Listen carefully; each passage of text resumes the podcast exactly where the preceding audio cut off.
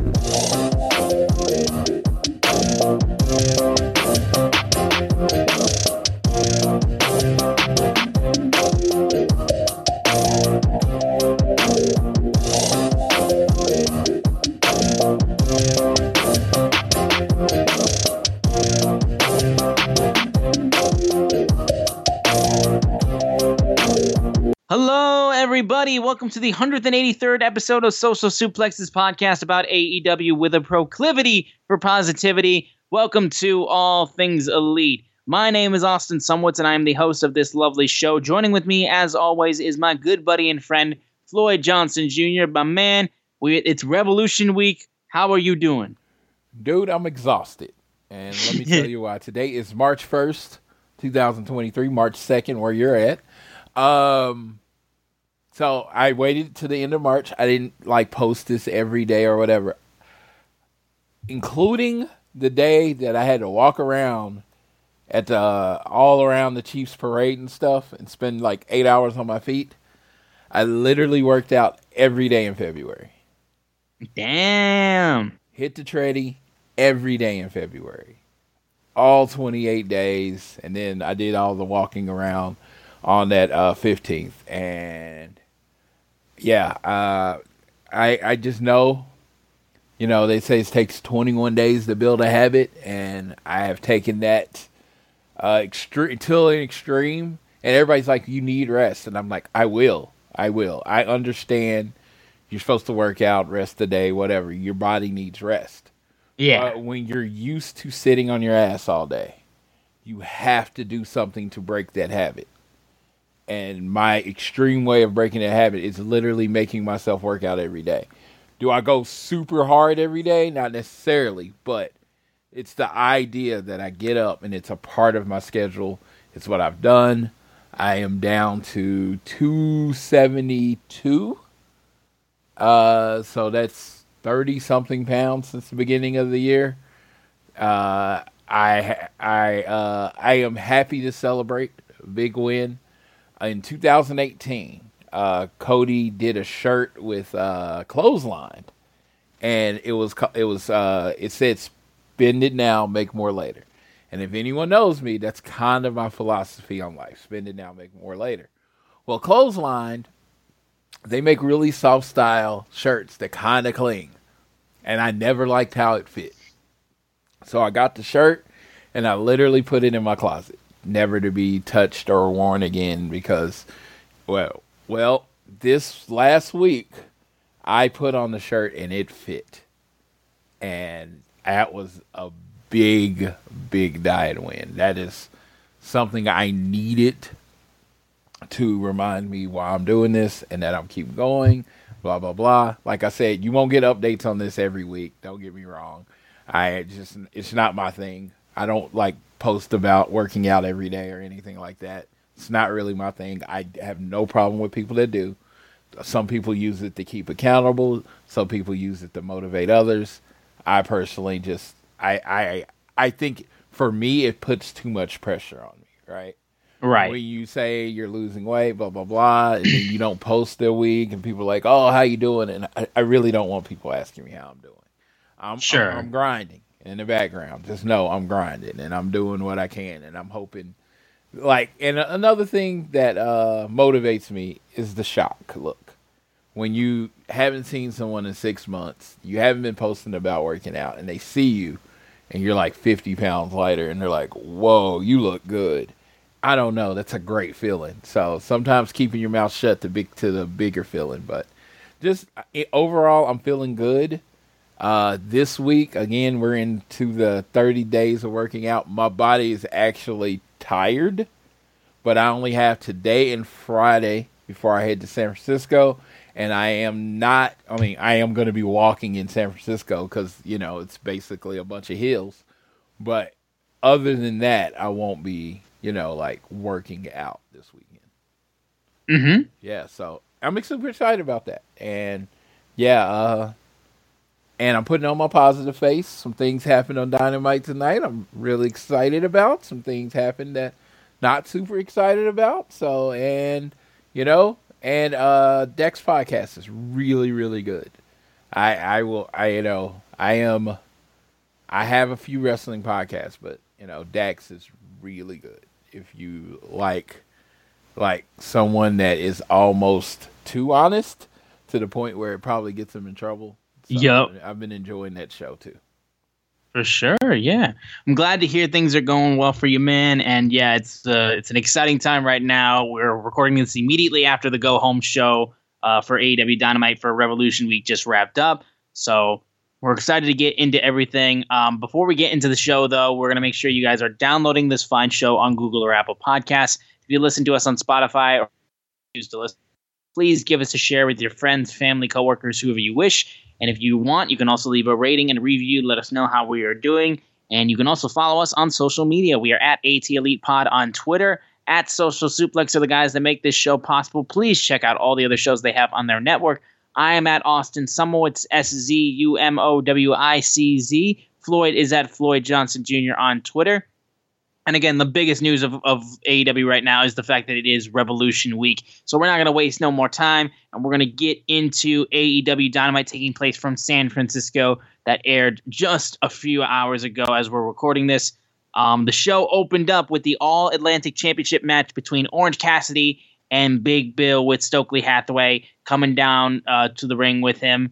Uh, and this match was all right, I felt like. You know, Bill had some nice little spots in there. There was a choke slam through a table, which I'm always down for.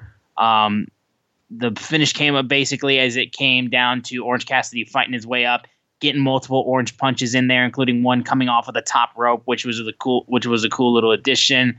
Um, yeah, honestly, this was fine. There was a point where Danhausen comes out basically to keep Stokely Hathaway from getting involved and doing a whole bunch of stuff. He was going to curse Stokely, uh, but up until then, uh, Big Bill held him back while Stokely proceeded to take his arm cast and hit him with it.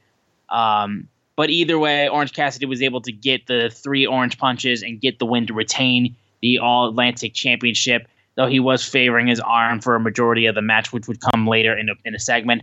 Um, honestly, I thought this was just all right. I wasn't like crazy, like going nuts for it. it. Like Orange Cassidy's had some outstanding matches as the All Atlantic Championship, and he's made that title really entertaining. Um, this was just one of the matches that just didn't really click necessarily for me. I don't know if that's the case for Floyd though.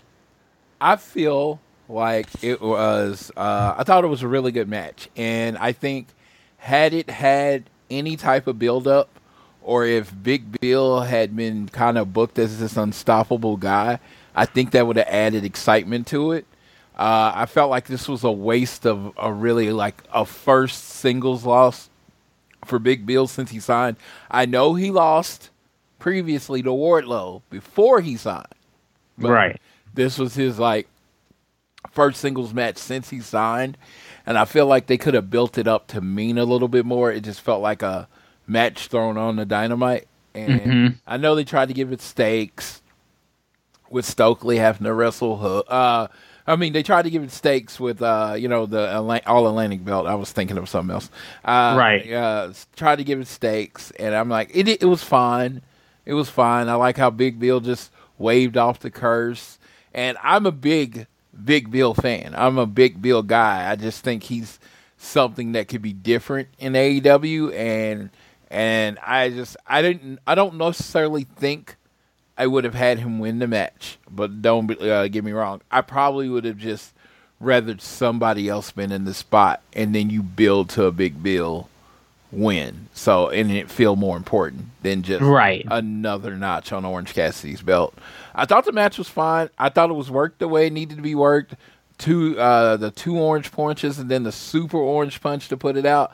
Uh, that made it that Big Bill is a threat, and it takes a little bit more to uh, knock him out. All that's good. So you know, in general, I in general enjoyed the match, but like I said, I felt like you could have saved Big Bill's first single loss for later.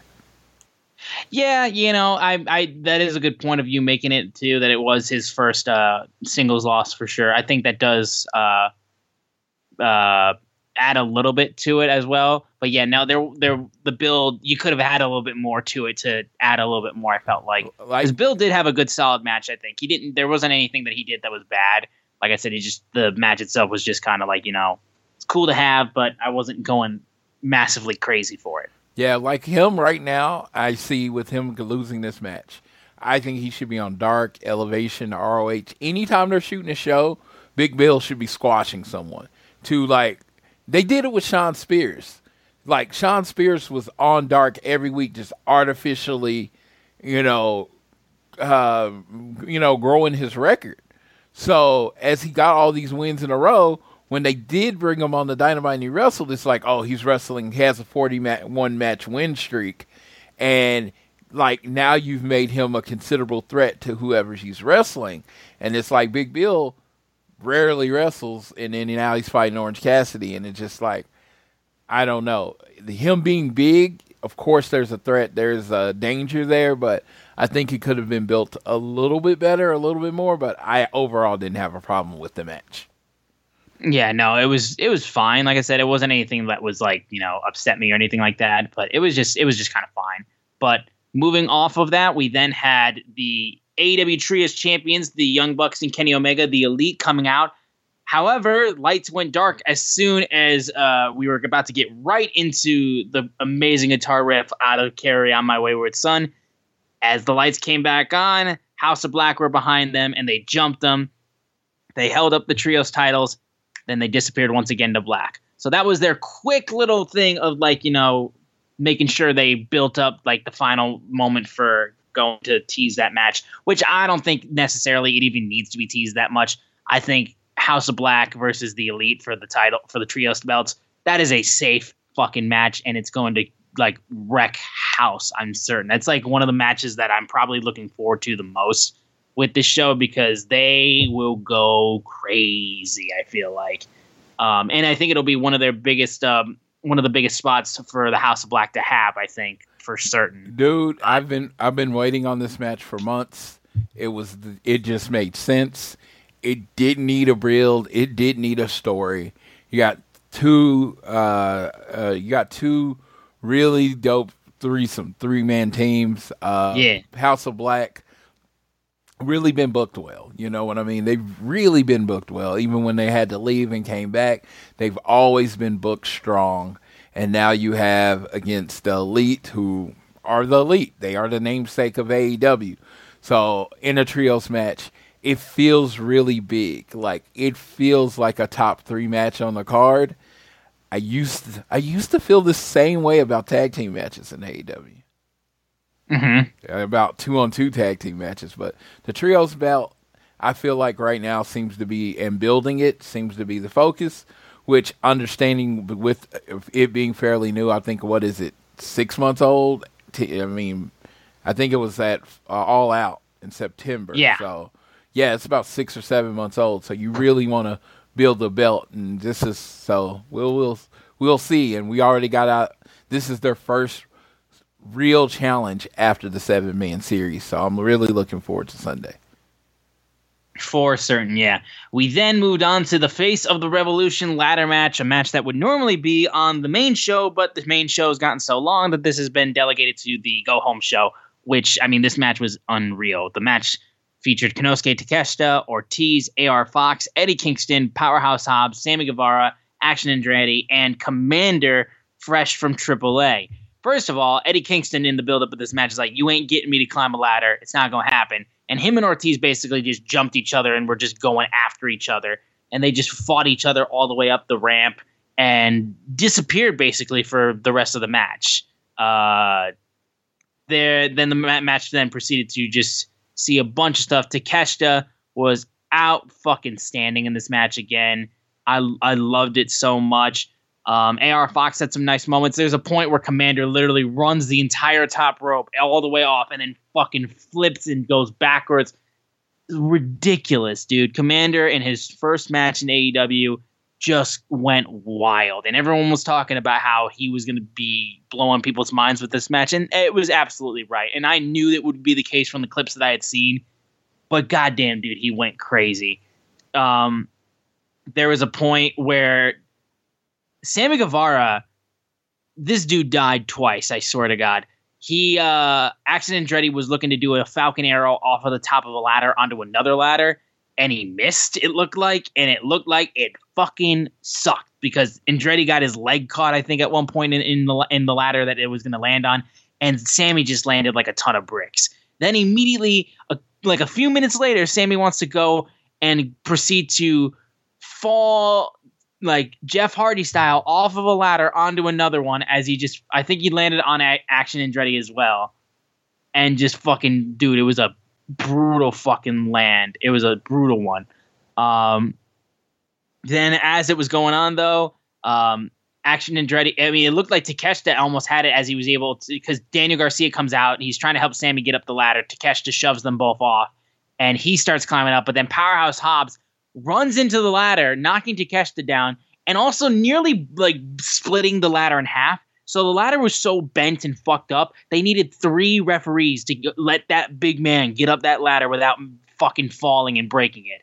Um, so I understand that the idea, like the fact is, like you know, to win the match, he had to have three referees hold the ladder. That ladder was going to be fucking destroyed if that big man went up it without any help. And Taz said it clearly. Go get the other ladder. There was another ladder out There There was another ladder, but he was just like, you know what? Fuck it, dude. It's like I got to get this thing. Time's time's burning down, and Yeah. it's just like And it was like it was. A, I know it was a silly look. I get it. Like people are make. I think people are making fun of it. At least I haven't checked Twitter on the on the matter. But if people are, I get it. But like, I mean, look, dude just was like, I have to get up this ladder. This is the last. This is it. And I'm like, yeah. Uh, big and Will- also, it, it would it, what would be the worst image of him like? Well, I can't use this ladder. I have to go get another ladder, then get back in, then climb it, and then win the, t- the match, or just try to climb it while three people hold it for me. I, yeah, I think both of them are bad options, unfortunately, and Yes. I, don't- I don't. Think It's it- it. The problem is he's just so fucking big. He just bulldozed it, and like it almost was split in half. it didn't take away from him being the right choice. No, it was the Uh, right. Yeah, he's in San Francisco. He's from the Palo Alto. This is, I guess, North Cal area. Uh, so this big win, and basically in front of his home crowd. I and it was a dominant victory. It wasn't like, oh, he barely pulled down the ring. He got up there and won it. Face of the Revolution. Homegrown talent, Will Hobbs. I mean, I know that's not really driven home a lot with the men, but Will Hobbs is an AEW talent. I had never seen him before before I saw him on AEW, so I'm glad he got his moment. But the best thing about this, uh, other than Eddie and Ortiz just fighting, they got out of it. But everybody got their moment in this match. Komander and Sammy, even Action Andrade, uh, Action Andretti looked good. I always want to call him Action Andrade. It's actually Action Andretti. He looked good. Takeshita looked amazing. Only person I would, uh, to me, accepted winning this match that was not named Will Hobb is Takeshita. I, I'm really looking forward to where they're going. They showed Don Callis watching him again, and it's like I'm kind of excited about where that goes. But this match really delivered, lived up to the face of the Revolution brand that they have set, and yeah, it's it's you know the Book of Hobbs added another chapter, and I love it. Yeah, no, it was absolutely stellar. Like I said, this highlight of the show, this match was ridiculous, and yeah, I'm all for Hobbs winning this match. He then was about to confront Samoa Joe up until Wardlow came out and they had to keep Samoa Joe and Wardlow separated as Joe then proceeded to make his escape out of there. Um, and yeah, no, dude, this was this was again my this was my favorite part of the entire show. Um, we then had uh, a backstage medical update saying that Chuck Taylor and Trent were not com- cleared to compete in the Casino Tag b- Team Battle Royal, which made me very sad. I did say though, even though Orange Cassidy was struggling with his arm, uh, Danhausen and Orange Cassidy, uh, they would be taking their place as Danhausen would make the call. And I was like, okay, fair enough. We'll get to that later, though. Um, we then had Jericho versus Pr- Pretty Peter Avalon. So basically, remember how Peter Avalon was like, I'll face it. Uh, uh, uh, I'm going to face Ricky Starks. And then he got killed by Chris Jericho. This is him trying to get revenge. And he got a good amount of offense up until very quickly later. Um, he was able to get the win with the code breaker. Uh, Jericho then got uh, his got Floyd the baseball bat and started beating the shit out of Avalon up until Ricky Starks came out and chased him out of the ring. The JAS then with Hager and Daniel Garcia came out. They beat the shit out of um, Ricky Starks while Jericho was just watching. Judas effects on effect on Ricky Starks, and he proceeds to get that's the build going into this weekend for their match as well. Um, and that's what this was. This match was basically there just to get, get the build moment for like you know a lasting image before their match at Revolution. Um, thanks for coming, Peter. Love you to death. But yeah, I mean, I'm excited for Ricky versus Jericho. I think that's a, a, a, a chance to be a really, really underrated match on the card. Um, and the only thing else I, the only other thing I could notice about the match was the fact that fucking Peter Avalon spray tan was getting on Chris Jericho's eh, stomach, and it was just super distracting. Spray tan, yeah, it's like it, it, they need a spray tan class where you know, you know, you get to where you can get the spray tan like good and dried before you wrestle, because when that comes over, it's pretty terrible.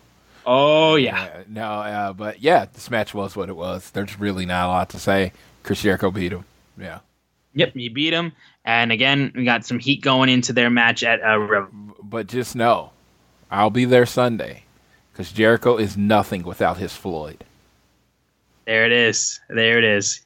He's got to be there, dude. He's got to be there. Got to be there. So, yep. So yeah. Either way, we then moved on to a, an in ring interview with uh, Christian Cage, where he said like, "I beat Chris Jungle Boy to death, and now he's saying in 2023 he's going to win the singles title." over my dead body. And that's when he was talking about, like, you know, you want to roll somebody up for a quick win, or do you actually want to beat someone for their title? He's like, I showed you how a real man conducts his business when I smashed your head with a chair and left you in a pool of your own p- blood and piss. It's like, you want to win it, the title, so you can go home and show it to mommy. You treat this business like a video game, whereas I treat it like an ATM, and I'm not done milking this industry dry. And he said, like, look, this Sunday, no rules, no regulation. Let's just make it a fight. And at the end of the day, you're just like your father. You're a no talent hack, and this business isn't for you. You don't have my grit. You don't have what it takes. You don't have an ounce of what I have. Lights go dark, and on screen we have Jungle Boy digging a grave as he watched back, you know, what had happened when he didn't hit the Con-Chair-To and missed his opportunity, and then when he, he got hit with the Con-Chair-To by J- Christian Cage, and then he flashed back to all the nice moments he had with Christian one tear goes down his eye as he keeps digging the grave. That's for Christian Cage. For a split second, I was almost like buried alive match, buried alive match. I was almost like that, but regardless of the fact, um, that was a cool little moment for Jungle Boy to have something like that. Um, but yeah, I'm very excited. It is confirmed that this will be a street fight. Uh, and yeah, this match will be probably fucking awesome because it'll be the nice little closer on this feud. And I think it'll give a chance for Christian to be able to do some other stuff as well, and Jungle Boy, because it seems like Jack Perry is going to be having a busy 2023 because I know that they have a lot uh, riding on him for sure. Dude, uh, yeah, I'm very excited. I I honestly thought, like, again, I, I kind of went very wide for a minute and a little deeper when they showed he was burying. I thought he was going to be burying himself, like that nice guy that wholesome image of himself that didn't hurt anybody. You know what I mean? And he was finding a, like a darker side. But then he's like, he's gonna bury like Christian. I was like, that works too, dude. this is trying to show an edgier side of Jungle Boy, somebody that people can take super serious and look at as a champion in the future. Christian has done everything to get the man over, so let's go. Yeah, let's go. Let's let's see how this whole thing plays out. We then had the FTW Championship match between Hook and Matt Hardy, and this was fine, honestly. Uh, it's just kind of there. Uh, Hook at one point got thrown into the ring post by uh, Ethan Page. Uh, Matt Hardy was then looking like they might get out of there. At one point, Stokely Hathaway takes his arm cast off, gives it to Ethan Page, and he knocks Hook down with it. Um, but as one point, uh, Hardy tries for the twist of fate. Hook is able to get a submission on him. Hardy taps out. Hook retains the, the FTW championship. Honestly, this felt like filler. I will say this just really felt like filler because it didn't really do anything to build up towards Revolution necessarily.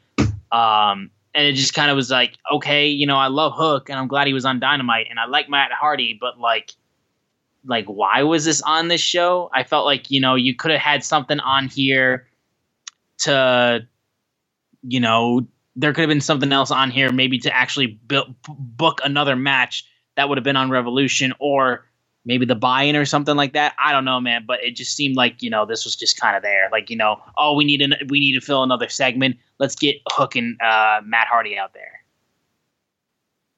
Dude, this was funny because Matt Hart told Matt Hardy was telling a story in the match that he was trying to make it look like he was trying hard, but he had that no, I did. Yeah, I yeah, get that. Yeah, yeah, he had no intention of winning.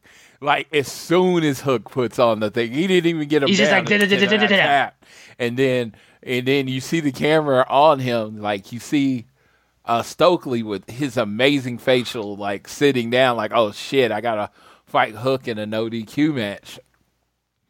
And then um, then you see uh, Matt Hardy on his knee, like oh my god, I lost, but he's laughing because he knows Oh, yeah. that he gets to watch Stokely get beat up because he can't stand Stokely. So right. yes, this is this is Matt Matt Hardy playing uh, chess while uh, Stokely's playing checkers. It's amazing. Yeah. No, and again, I, I dug that little bit right there where he's like, you know, oh, you beat me, blah, blah, blah, blah. Now Stokely has got to deal with this bullshit. Um, but it did still feel, at least to me, kind of fillery. Uh, we then had a backstage segment where we had uh, uh, uh, Jamie Hayter and Britt Baker talk about how it doesn't matter, like, yeah, two on one, whatever you want to do. Like, I'll beat two bitches in one night. Uh, and then that we moved into Toni Storm versus Riho, which uh, I think was a solid match. Honestly, I love me Riho. Riho is awesome. Uh, Toni Storm really did a, uh, solid job as well. Um, at one point, as we get into this, though, uh, uh, Toni Storm uh, then is about to knock on the clover leaf, uh, and then Britt Baker comes out, jumps on the apron. Toni Storm gets distracted, gets rolled up and pinned by Riho. Baker and Toni Storm are going to be fighting, uh, start fighting on the outside when Saraya and Jamie Hayter and they start fighting. Ruby Soho comes out at one point, looks like she's going to save Jamie Hayter, and then she starts fighting with Jamie Hayter because every woman for herself, and they get to, have to get pulled apart. And there's your closing moment for that match. Uh, and this was solid. I thought I didn't have anything too nitpicky about this. I liked everybody who was in the match and who was involved in the segment. Uh, and it was fun. I thought it was solid, honestly. I dug the how like you know Ruby was like genuinely like, no, it's not going to be just like I I hate Saraya. I'm going to beat somebody to win this title. I thought that was a nice little moment too. No, so it's just I like it because the women's match is actually looking forward to because there's a big story around it, right? I don't know where the story is going. I don't know who's turning and who's going to be on each person's side. And the fact that Jade is not involved in it actually makes me think Jade's going to be involved in it because Jade Right. wasn't mentioned, wasn't have a backstage interview. It just feels like she's going to be involved in this in some way.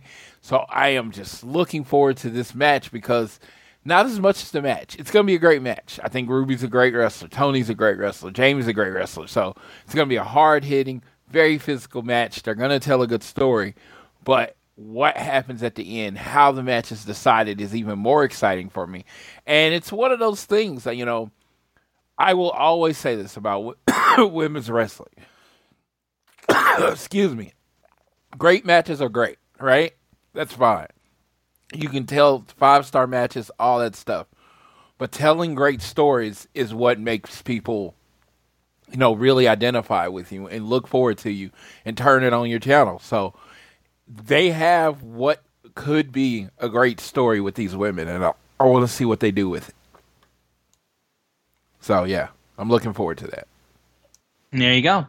All right. Well, then moving off of that, we had the Revolution Casino Tag Team Battle Royal to determine the final team that will be facing the AW Tag Team Champions, the Guns, and the Acclaimed, and Jeff Jarrett and Jay Lethal in the four way uh, for the AEW World Tag Team titles at Revolution. Teams involved you had the Butcher and the Blade, Angelo Parker and Matt Menard, Preston Vance and Rush, Lucha Bros, Top Flight, Claudio and Wheeler Yuta of the Blackpool Combat Club, Danhausen and Orange Cassidy, who replaced best friends uh, Chuck Taylor and and uh, and uh, Trent Beretta, uh, Aussie Open, The Kingdom, and John Silver and Alex Reynolds of the Dark Order. Um, and again, I, I, I, dig me a lot of uh, battle royals in AEW. They get everybody to have a bunch of cool moments and stuff like that. Um, then there's a point actually where Rush. There's a, I loved how they had Rush eliminate Penta. Actually, I thought that was a cool little moment. Um, but that was still again we had a point where Angelo Parker is uh, gonna try to get Danhausen out, but he's eliminated by by uh, Orange Cassidy. Um, then, however, though the biggest moment was when uh, Butcher and Blade uh, uh, uh, were coming down to the ring.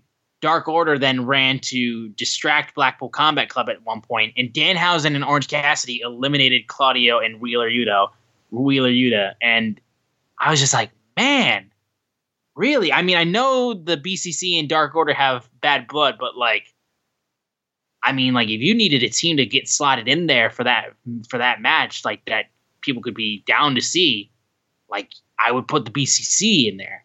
But regardless, the final two teams in there were Butcher and Blade and Danhausen and Orange Cassidy. And right there, you were like, well, there you go. There's your winners. And at one point, Butcher and Blade, they double teamed Orange Cassidy. Danhausen snuck up behind him, shoved the Butcher and the Blade over the top rope. Danhausen, Orange Cassidy, last minute replacements, win the match. That's when Jeff Jarrett and Jay Lethal come out. They jump them. The Acclaim come out. They start taking them out. And we don't see the guns in this match, this moment either, I believe. Uh, but yeah, the game. This I think the guns just came out to the ramp. Oh, they just came out and just kind of watched. Yeah, I I might have, I might have missed that, but that me and Floyd are quite uh, a little bit torn about the decision. I love Danhausen and I love Orange Cassidy, but just like, so, bro, what is going on with the tag division? I'm old, so I have to learn uh, new terms, and there's this term called "in the mud," in the mud, uh, as in uh, the AEW Tag Team Division is in the mud. I mean, come on, right? You have a tag team. You have what I consider the best tag team division in the world. Like, just list of names of people that tag up on an everyday basis that has a brand that you're selling merchandise for and you're trying to build your company based on. And the teams you put out there are the Guns. They're your tag team champions. Completely understand that. They got to defend the title. No problem with that. The Acclaim, hottest act, hottest act in AEW might be the hottest act in the world. No problem with that, right? So you only do five pay per views a year, right? So you have to consider if there's a tag title match on each one, you got five chances to show the world that may only get in for the pay per view or whatever what your tag team division is, right? So you want to put on like the best out there or the upcoming or the brightest. And they I think they did a really good job of that last year during their pay per views, right? Even though they didn't feature FTR enough for my personal stakes. But that being said, you have these two spots where you can really feature people, like drive this home that this is like, hey, the acclaimed new new uh, they've been a tag team for a while, homegrown talent. The Guns, homegrown talent, right? So you could throw top flight in there, homegrown talent, and then Lucha Bros or whatever. And you have a fire four. But what you give us is for some reason, I don't know if he's a ratings draw, if he moves merch, or if Tony Khan, he has something on Tony Khan, which I'm kind of leaning towards to. You at Jeff Jarrett in a pay per view match. Jeff Jarrett is getting like pay per view matches. I was like, is that what you brought Jeff Jarrett in for? And then Jay Lethal. It's like, and as a tag team, really all they do is lose. So you give a lower tier tag team, them, and then you give us the makeshift tag team. Danhausen, a true comedy wrestler, right? And OC, who already has another title. I like OC. I don't call him a comedy, comedy wrestler. I take him very serious. But it's just like you have all these tag teams featured. Only have a limited amount of slots.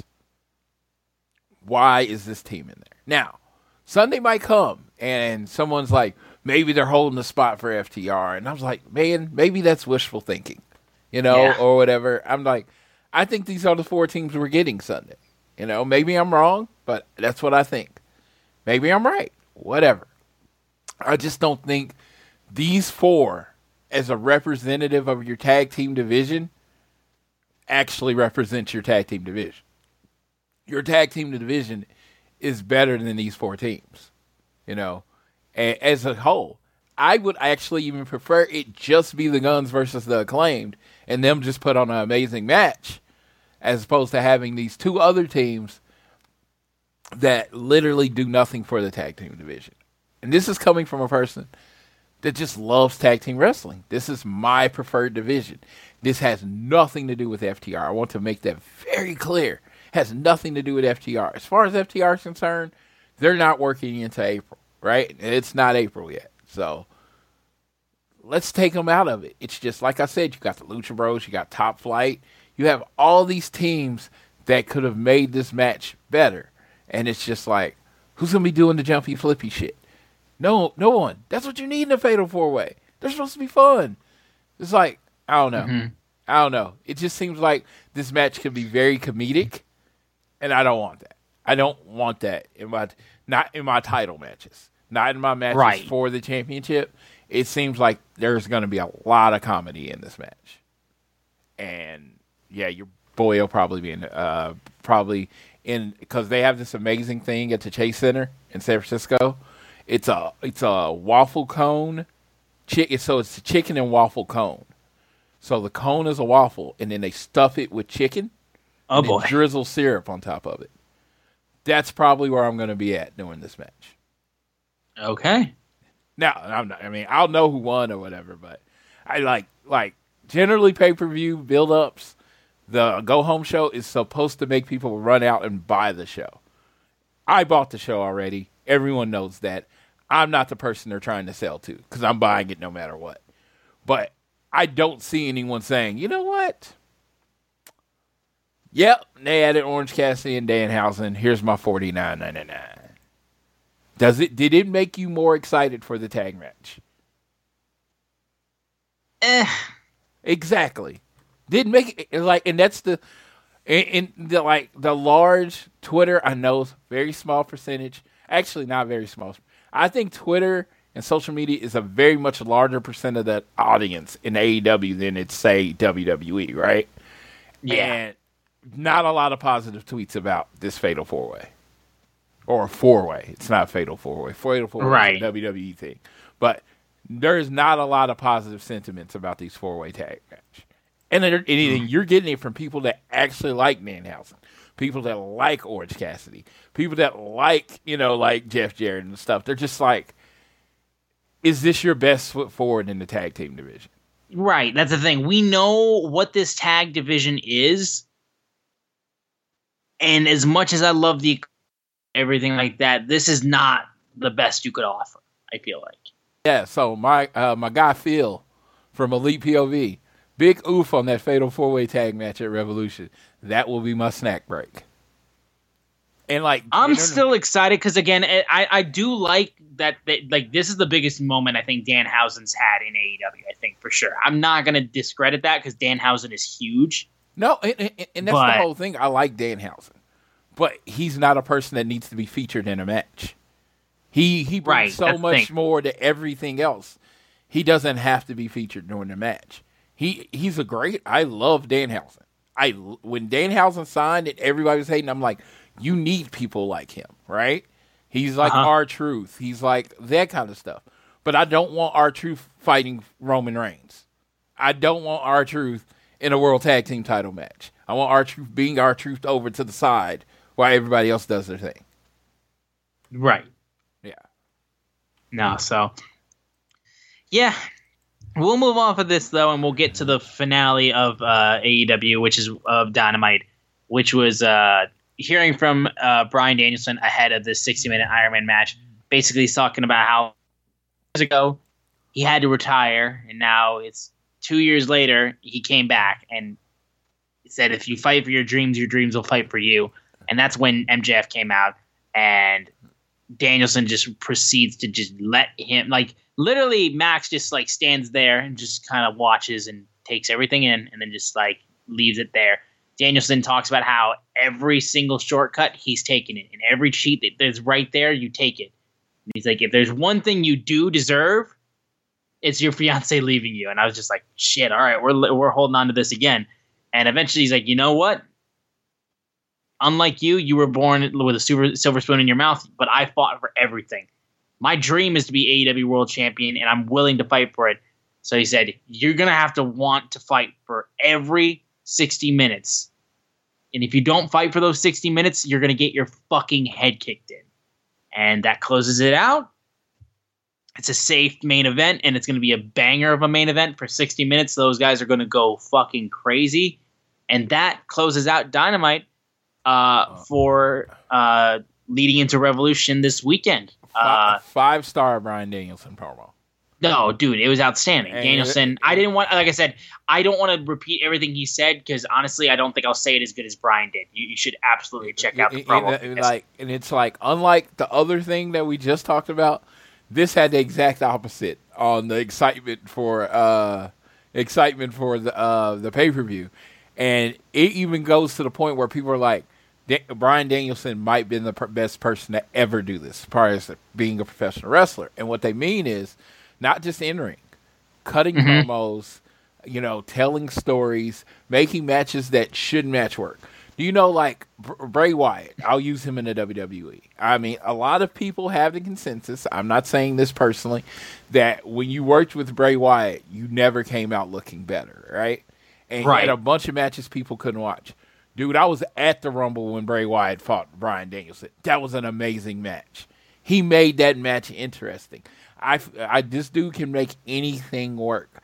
Like, do I think he's the greatest wrestler ever? I think he's in the conversation as far as performer. If you're taking out like drawing dollars and all that kind of stuff, and you just talk about performance, you know, the performance, there is nothing he does bad in wrestling. When you need a heel, he can be the most despicable heel. He can MJF you. When you need a baby face, he's Ricky the Dragon Steamboat. And when you need an ass kicker, he's Jon Moxley. He can be whatever role you need him to be, and to be that good of a Swiss Army knife is amazing. And tonight, he was a fiery baby face that is going to do everything he can to win. yeah, So, dude, I- it's like I'm brilliant. so fucking hyped for it, dude. I'm so hyped for it. yeah, it was No. uh, it was an excellent promo, excellent promo. Yeah. All right. Well, then that is going to close it out for AEW Dynamite. Um, now for Rampage, we did get con- confirmation at least that there's going to be a four-way tag match between Top Flight, Dark Open, Dark Order, sorry, uh, the Blackpool Combat Club, and Aussie Open, which should be a fun little match. Um, but then not, not much else was announced for Rampage other than that. Uh, Literally uh, nothing else. yeah. Literally, I was scratching. I messaged four people like, "Did they announce a match?" And I missed it because I'm wondering if they're gonna do the Hook and um, Stokely thing, no DQ match. If they're gonna do that on Rampage, what are they going to do on Rampage, you know, to make people tune in? So I'm very interested in in that um, because they didn't announce a lot, and I've I've had TK up this whole time that we're on the uh, show, hoping he announced another match for Rampage, but nothing else has been announced. Right. No, so it seems that we're just gonna have to wait for uh, what comes next for Rampage. Uh, uh, but we'll move then real quickly. I mean, we're gonna get right into predictions now for AEW Revolution uh, that takes place uh, on March fifth. So I'm so excited about San Francisco. Uh, yeah, I'm I'm hyped that you're gonna be able to be a part of it, dude. Yeah, so y'all have been hearing about my dieting at the beginning of the show. What you don't know is when I travel, that's gonna be my off time. So I, you know, like I'm a I'm addicted to sweets. I have the worst sweet teeth ever, and I get to let I let the fat kid out and play this time, and I get to play at Ghirardelli, Ghirardelli chocolate, uh, at the uh, Ghirardelli chocolate experience. That's where the fat boy gets to come out and play. I'm literally going to get the biggest Sunday you've ever seen. I'm going to send it out on the All Things Elite account because I don't want to joke. I ain't playing. Uh, I'm probably going to go into a diabetic coma. I'm really excited about that. And then, yeah, I'm going to see JR and I'm going to see. But everything is secondary to this Sunday that I'm mm-hmm. going to have. Because when they ask me what I want in it, I'm just going to say yes. So I want yeah. anything on it. So no, there you go. I'm looking. I'm looking forward to that. But yes, let's talk about wrestling. Let's uh, uh put our predictions let's, out there. Let's go. Yeah. So we'll go off. Uh, I'm gonna go this way. Fires. We have Christian Christian Cage versus Jungle Boy Jack Perry in a street fight, and I see Jungle Boy winning this one for sure. Yeah. Christian's. I, it, I mean, like after the way Christian won the first match, dude, Jungle Boy I has to win this one. I'm thinking Con-Chair-To. I'm thinking that it's got to be ending. That's got to be the closer, dude. Like they, yeah. they built it up like that. It's got to be the way that they close things. Yeah, out. I think he hits the Con-Chair-To and just like puts his foot on him and pin him. It has to be a dominant way to close it out. Uh, I had I've been under the strong feeling that this might be like Christian's like I think he signed a three year deal, right? Right. And I think he debuted at Revolution 20, right? something like that. Something, yeah. Yeah, and I think I think this might be it for him. This might be them writing him off. So, uh, yeah, yeah. Con-Chair-To. All right. We then have Chris, Jer- Chris Jericho versus Ricky Starks. Um, my heart wants to say Ricky Starks, but part of me thinks Jericho wins this. But at the same time, too, I think Jericho's at a point right now where he's really giving. He's giving a lot and I think he'll I think he'll give a win to Ricky Starks because I, I just feel like I, I want Ricky to be huge, dude. I want him to be huge. And Ricky Starks, I think I'd have him win this match. I'm my heart, I'm going with my heart. I'm gonna pick Ricky Starks. Well, they booked this thing completely backwards. So I'm gonna go Jericho. It's I mean it should have started with Jericho winning and then built to Ricky winning. So the lasting moment is Ricky winning. But right. Ricky won, and now it's building to another match, which I still. I've heard the promos. I still don't understand why Ricky wants. He's already slayed the dragon. Yeah, exactly, exactly. Like I still don't understand it. But now we're getting another match. The only thing that makes sense is Chris Jericho wins.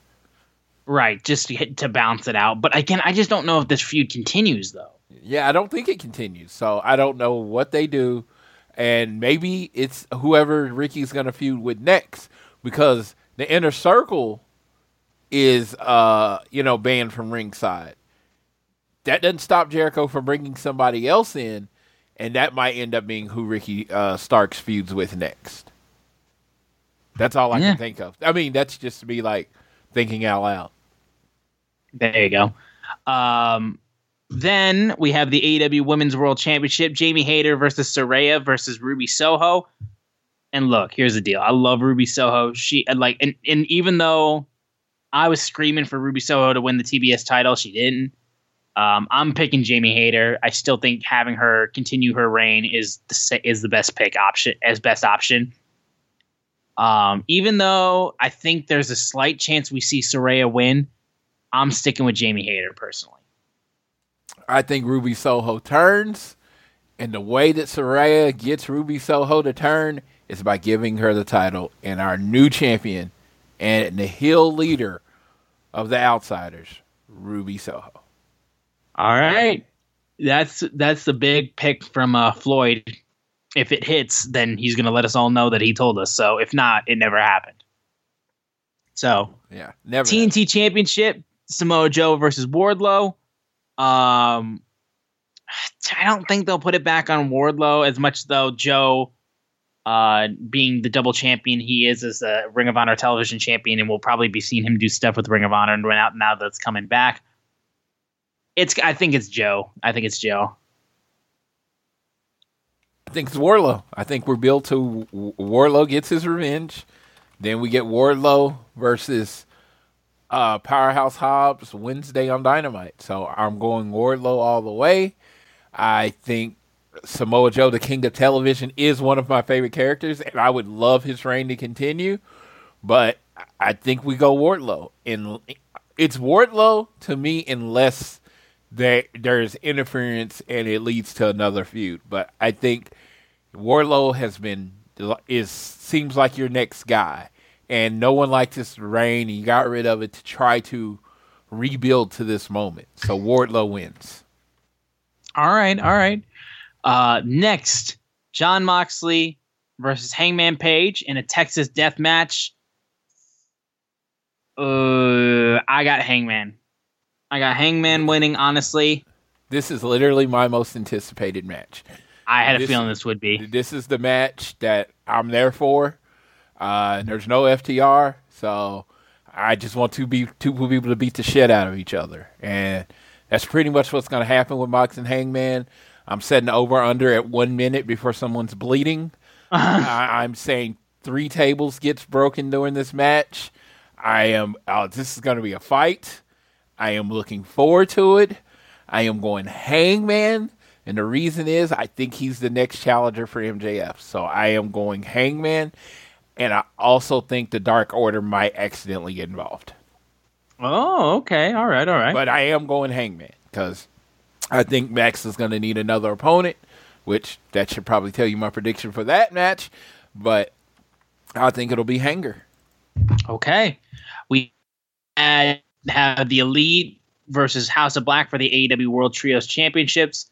Uh, love House of Black. The Elite are still going to be unstoppable, I feel like, and I'm going to have them win this one for sure. Your winners and new. Really? Dude, like, you brought Malachi Black in. You said, hey, we're better than WWE. The grass is greener, blah, blah, blah. And you're going to have him lose every feud that he's in? No. You got to give him one. You got to give him one. I think it's a safe thing. The House of Black is hot. The crowd loves them. They pop every time. They are menacing heels. It now gives uh, the elite a mountain to climb to try to get get their belts back, and especially with faces, the story's in the chase. The story is in the chase. So, uh, one of the uh, one of the young bucks, maybe, dude, let's do it, Kenny. Kenny catches a black mass. Uh, Malachi Black gets the pin, especially with outside interference for Julia Hart. I'm going House of Black. Okay, all right. Well, I uh Oh, okay. I'm, I'm, and I want to say this. Perfect world. Okay. The elite win. Then three men dressed in black come in and attack them, and it's CM Punk and FTR. That's exactly what I was gonna say. I was gonna say I, if if that's gonna happen, I need CM Punk, CM yeah, FTR yeah, to come out yeah. and fucking completely flip the script this and is, just screw the elite out of it. Yeah, per, that's perfect world. I mean, that, that's, that's that, that is perfect world for real. That is dreaming, and, and let me tell you, let me tell you, if that happens this uh, Sunday, first of all, it's the greatest pay per view I've ever seen in my life. Yes, I won't see any more of the show because I will faint. Uh, yep. I will just pass out and be done from excitement. And I will say, uh, Dax Harwood is the greatest worker of all because he has done nothing to make you think this is happening. I'm just like they have given us nothing about like No, no like no, like oh we're just friends. Punk puts a video of himself taking an ice bath tonight. They have done nothing to let us know this is coming, and that would make it twenty times better. And honestly, it would feel like the show needs a little something like that. All right. Yeah. I, I mean, I would love it. I would love nothing more. I would love nothing more than that. Dude, Uh, I'm like seriously, I will be standing outside of the Chase Center, calling you, yelling incoherently into the phone. You'll be like, you'll be like, I know you're excited, but I have no idea what you're saying because that's how fucking pumped I will be. I'll probably have already seen Punk on Twitter and start crying again. Yes, and, uh, yes, yes. It, I mean, it, it really is clobbering time. It's been clobbering time for a while, but it is absolutely clobbering time now. I, I we'll I- see, bro. We'll Dude, see. Again, dude. I, I have no faith. I have no faith at all, but we'll see. I, I miss him. I miss him so much. I him. Fucking dude, I I mean, like, I can't shut up about it. Dude, I Dude, swear. Like, like, like, I miss him, and people are tired of hearing me say he's coming back. And it's like, yeah, it's just I want him to come back. I want him to come back. I want CMFTR to be a thing. I want them to pick a different name because I don't really like that name. But uh, uh, yeah, I want them to do the thing, and I want it to, to be the thing I truly believe an FT CMFTR versus the Elite rivalry. yes, would it would be- main event any show. It would elevate AEW though. I think Yeah. with the drama that is happening in real life, the people that are kind of on the edge, like kind of pay attention to wrestling, and they read the uh, uh, read the results and all that stuff, and they wait for something good to come. I think those people tune in because Right. there is a realness to it. You know, there is a shoot, work shoot aspect to it. Uh huh. So, and those are the storylines that work the best. All right. Now, AEW World Tag Team Titles: The Guns versus the Acclaim versus Jeff Jarrett and Jay Lethal versus OC and Danhausen. I literally was just scrolling through Twitter and saw um, AEW Bash at the Beach uh, uh, from like 2020, back in January 15th, where the AW the the a match where you had a winner would get a uh, actually yeah yeah this was um yeah winner would get a tag team t- championship match with SCU. Um, the qualifier for that match was the Young Bucks versus Hangman and Omega versus F- Santana and Ortiz versus Best Friends, and the literally it was in response to someone saying, "Never could I have predicted this to be the tag team title match," and it was uh, for this uh, for this match. It's a weird time, and again, AEW tag team wrestling that was like the one thing I thought was always going to be top tier for AEW, and it's and it's taken a genuine hit. Um, and I don't like saying that, but it's true. Well, when Um, you have your best tag team uh, in the three three way division, you have to me. Uh, I thought that should be like a dominant tag team in AEW, the Kings of the Black Throne, which is Malachi Black and Brody King. I think they would bring something different to the tag team division, but you have them in the trios division. You know, you're taking away from the tag team division, but I still think the tag team division. I still think the tag team division is strong. I just don't think this is the best representation of what the AEW tag team division Exactly. is. No, absolutely. Absolutely. But it's the acclaim that's winning this thing. They're winning it back.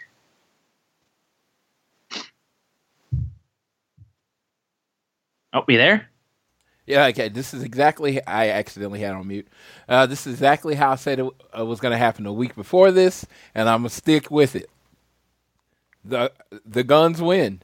They celebrate in the ring. That music Jeez. hits. Dun, dun, dun, dun. and out in the ring, that comes in, and then they just run in and start whooping that ass. Is FTR, and I think FTR comes back on Sunday. Okay. All I, right. I mean, the, the elite versus that that was a dream scenario. This is what I really think is going to genuinely happen: is the Guns are going to win the Fatal Four Way, and then FTR is going to come back. Okay. All right. Well, finally, closing things out. AEW World Championship Iron Man match. MJF is Bryan Danielson. I'm so looking forward to this. Honestly, it, I I know you're looking forward to the death match. This is my most forward looking forward to match of the entire show. These two are gonna put on a wrestling clinic, and I'm so stoked to see it. Um, but MJF, he will be retaining his title. I love Bryan Danielson. He'll be back here eventually. Uh, this is MJF. The devil will continue to reign, and MJF will win this Iron Man match. I don't know how he'll win it. I don't know if he'll have shenanigans or whatever the case may be, but it's going to be Hangman Adam. I mean, it's going to be MJF absolutely winning this match. I'd say. Yeah, I, see the diamond ring playing, uh, playing a role as in him knocking him out and then putting him in the armbar. The referee raises the one arm up once. He raises the arm up twice, three times, and he's out. MJF wins by one, and is your, and he keeps the title. Now, if Floyd was booking this, and people would hate it, would hate it. I book that it ends in a tie. Really? That's what I would do. Then you get one more match because you have from March, whatever, to all the way to the end of May for before the next pay per view, right? Okay. End in a tie. MJF, shitty heel, uh, gets to keep his title because he didn't lose. They do like the spring breakout or whatever match. You build to that match, MJF, that's where he actually wins and then moves on to the next guy. All right. But I'm a draw person. I like draws. I think, I mean, I grew up in the 80s. Draws were used a lot. 60 minute time limit draw was the way. So, MJF considers himself an old school heel. Man, it's not that I didn't, it's not that I won, it's that I didn't lose. Okay. Yeah. But again, I don't think they're going to do that. AEW seems to be a finish company. So yeah. I think he uh, hits him with the ring. He gets a pass out, tap out, and that's how he beats him. There you go. Well, that is our preview of Revolution. Um, real quick though, it was put on Twitter uh, only a few minutes after uh, AEW Dynamite went off the air. Eddie Kingston was interviewed afterwards about why he wasn't like you know you know what's the deal with you and Ortiz? You guys just fought throughout like all the way up the ramp, and then just we didn't see the rest of you, and then you didn't even you weren't even back in the match. And he just basically goes, "I quit AEW, peace," and just walks out the door. Um, so we'll see you in Ring of Honor, Eddie. We'll see you in Ring of Honor. Which Ring of Honor starts Thursday night, seven o'clock uh, Eastern, six Central. So make sure you tune into that. Yeah. I will, I will be doing quick recaps, not very long, like two minute recaps each week on the show. Just kind of let you know what's going on and what's it building to and everything. Because ROH, for all intents and purposes, is AEW. You know, so they're kind of the same thing. So I will be giving you updates there. Um, yeah, um, yeah, it's crazy. I don't know where it's going. Uh, I have unfortunately been spoiled on some stuff from the ROH, so I still know where it may be going, but I'm not going to talk about that until next week after it is aired. Make sure you sign up for Honor Club. We have account for Honor Club. You know, I can send you, you know, credits, you know, hit me up. Uh, Yeah. So you can watch the show. But yeah, there's like 14 matches. So it might be very well all of two hours. Uh, there's a world title match. It's going to be a banger. Just make sure you watch the show. Yeah, that's it. Yeah, but it was crazy how it was done. It was like I quit AEW. He didn't say I quit wrestling. He said I quit AEW specifically.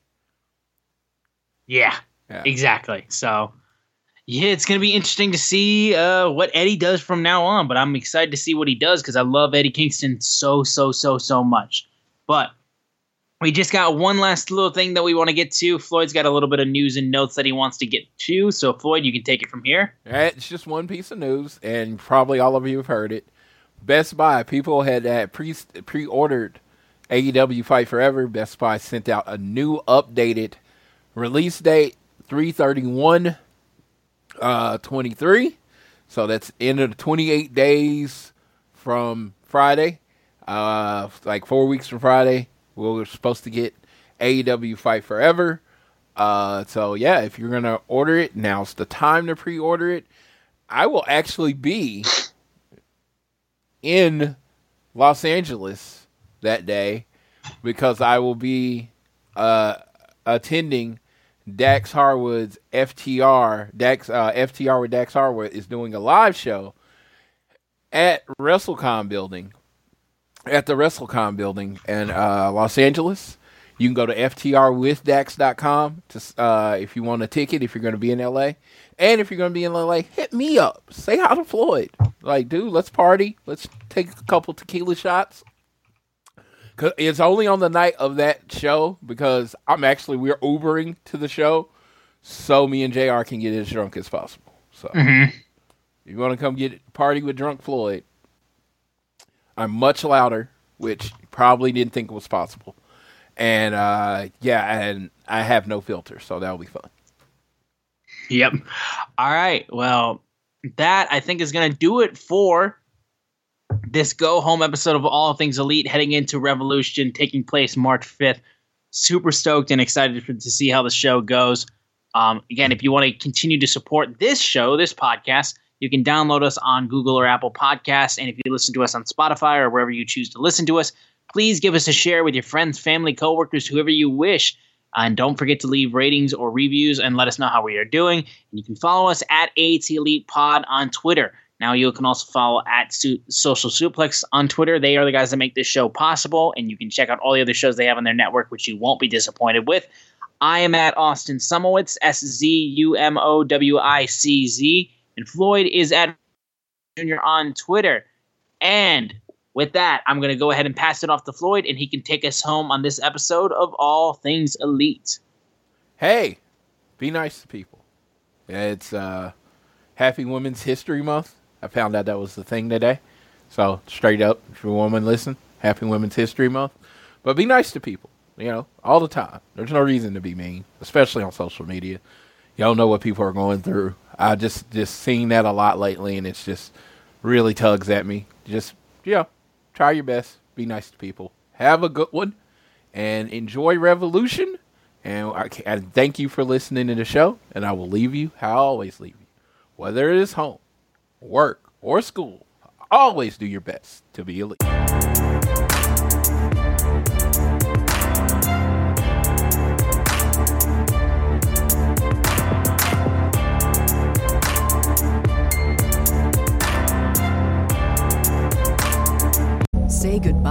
Your credit card rewards. Greedy corporate mega stores, led by Walmart and Target, are pushing for a law in Congress to take away your hard earned cash back and travel points to line their pockets. The Durbin Marshall credit card bill would enact harmful credit card routing mandates that would end credit card rewards as we know it. If you love your credit card rewards, tell your lawmakers hands off my rewards. Tell them to oppose the Durbin Marshall credit card bill.